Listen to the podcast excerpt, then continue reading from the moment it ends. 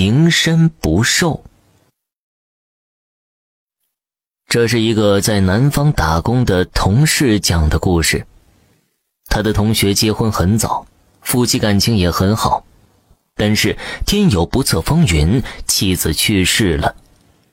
逝者已矣，活人还得过日子。男方家里就张罗着再找个女友，但是当事人就是我同事的同学，忘不了他老婆，死活不答应。他不答应，家里也没办法，只好由着他。他每天除了正常工作，回家就是对着老婆的照片自言自语，好像他还活着一样。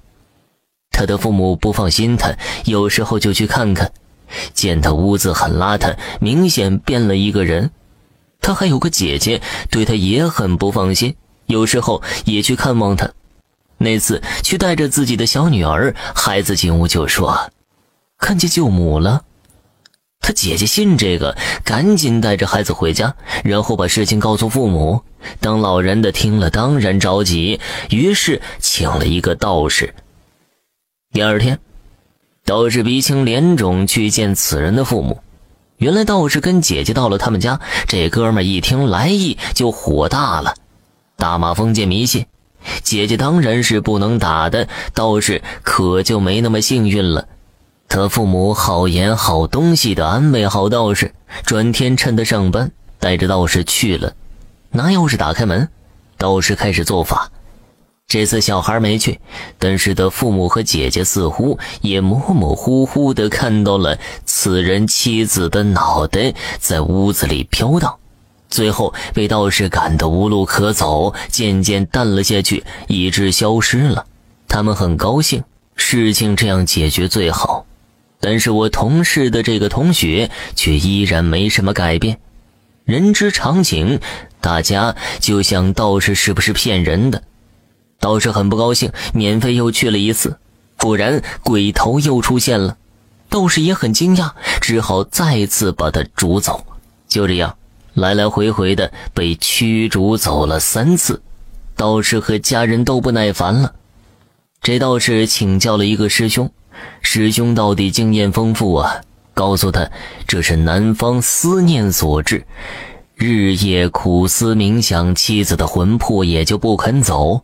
修道的对这种也不能用强了，因为这好比是请来的客人，不是强行入室的冤鬼。办法倒是有，只要劝说丈夫不再那么强烈的想念了，妻子自然会走了。道士回去把这番话告诉他父母，父母当然要把他叫来，给他讲一通道理。他听了之后还很高兴，他说：“我觉得老婆还在身边嘛，果然还在呀。”他父母都郁闷了，没想到适得其反了。不过后来他家人到底想出一个办法，费了好的力气找到一个术士。术士有一种符纸，烧成灰喝下之后，可以让他淡忘掉妻子。家里人下套，怎么可能不中招呢？这哥们喝下去了，以后他果然也不再想念妻子，鬼头也没再有出现过。不过去年他得了重病，去世了。他家人找到术士，说是术士的邪法造成的。不过这个无凭无据，拿不到法庭上讲的，那个道士也算和他家熟悉，也来劝他们不关术士的事情，情深不寿，这样的人确实不是富贵寿考的命相。好了，家人们，本集播讲完毕，感谢您的收听。